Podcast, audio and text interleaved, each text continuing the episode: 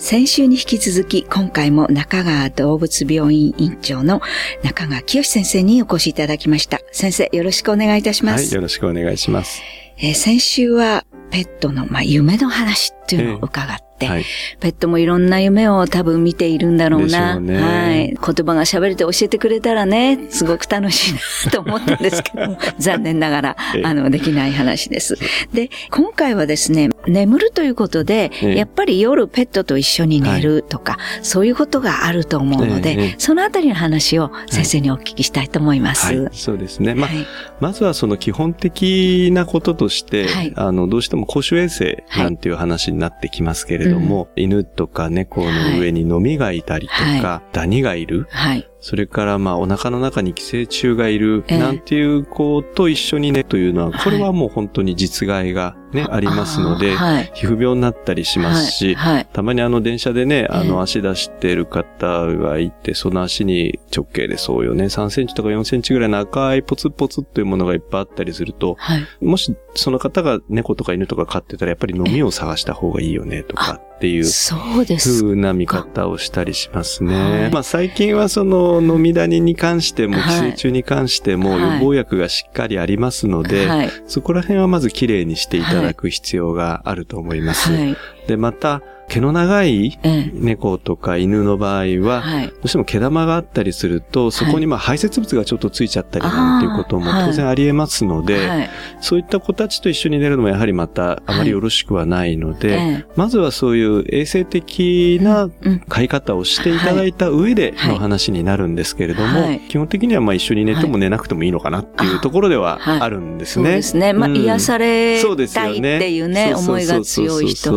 そういうことがあるから、まあ、シーツとか、お布団とかは、はい、まあ、清潔に。そうですね。ケアするようにしていかないといけないですね。と思います。ね。はい、あと、一人じゃないと寝れないような方、例えば、はい、なんかちょっと気配があると起きちゃうよなんていう方は、動物はいない方がいいかもしれないですし、はい、また逆にあのね、ちょっと動物の気配があった方が、寝れるよなんていう方は、一緒に寝ていただくのは全然問題ないだろうというふうに思います。あ、そうですか。えー、こう動物側から見ると、どうなんでしょう、なんか、あのー、今日はベッドに入れられたり、出されたりっていうのはどうなんですか？そうですね、はい。猫なんかはね、比較的気まぐれというとあれなんですけれども、はい、自分の判断で動いちゃったりするところもありますけどね。ね。可愛がりたいと思うと来ないで、それでもうちょっと忙しい時に限って、なんか人がやってる本の上乗っかってきたりしますよね。ねはい、なので、まあその時々でもそんなに彼らは困らないんですけど、はい、犬の場合はどちらかというと、えー、やっぱ飼い主さんがどうしたら喜んでくれるかなとか、はい、どうしたら受けるかなとか、どうしたら褒めてくれるかなってことを一生懸命考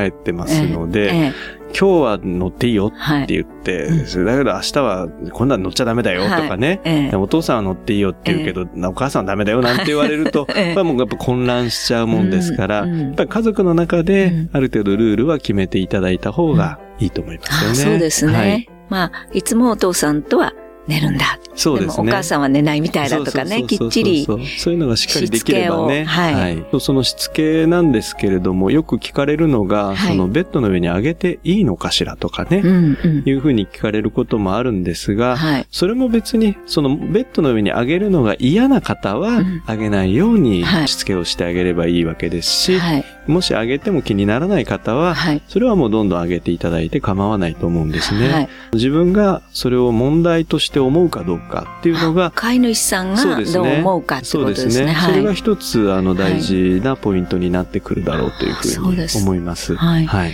なんか結構、よくテレビなんかでしつけのし直しみたいな番組がありますよね。やっぱり犬は結構戸惑ってることが多いような気がするんですね。そう、ね,、いう番組見てるとね。うん、そうですね。うんうん、で、まあ、犬は犬なりのコミュニケーションの取り方で人間とコミュニケーションを取ってるんですね。はい、で、ただそのコミュニケーションの取り方が人間がわからないもんですから、うん、そうすると、その、しつけがうまくいかないっていうことになって、いく。犬にしてみればこれはいいっていうふうに飼い主さんは言ってるんだって思ってるかもしれないんですね。はい、飼い主がダメっていうふうに思ってることでも。はい体的にはその、例えば今何か、この瞬間犬が悪いことをした。はい、で、それから2、3秒経ってから人間がこらとかって言った時に、うんうん、その2、3秒前のことと、それが繋がらないんですね。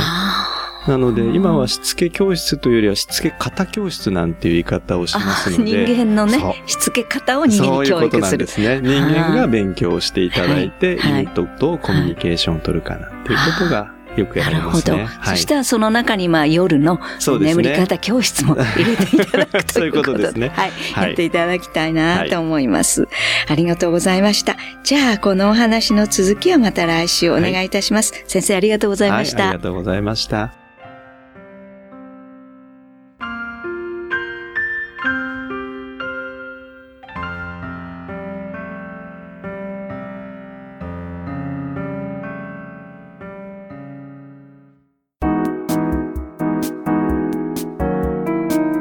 ここでパシーマファンクラブのコーナーです。このコーナーではキルトケットのパシーマをご愛用の方からのお便りをご紹介します。数年前自分用に購入し使っておりました。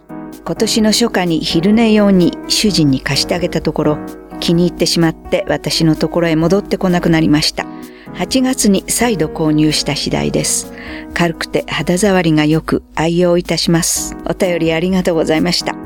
パシーマの社長、架橋さんからは、貸してあげたら最後戻ってきませんね。再度のご購入ありがとうございました。というメッセージをいただきました。次のお便りをご紹介します。パシーマを使い始めてから他の製品に目移りすることが全くありません。洗濯してすぐ乾きます。冬や梅雨の時期にはとても重宝しています。お便りありがとうございます。パシーマの社長、架橋さんからは、リピートありがとうございます。乾きが早いのは嬉しいですね。スペースの少ないところでは、2つに折って干しても乾きますから、アパートやマンションでも干せますね。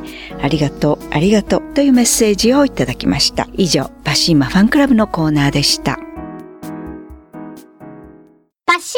免疫力は深い眠りから。くるまれて眠るとすっごく優しい肌触りで気軽に洗えて清潔だし使ってみたらわかるから。抜群の吸水性と肌触り。ガーゼと脱脂綿のパシーマ。パシーマはふるさと納税でも大人気。ふるさと納税パシーマで検索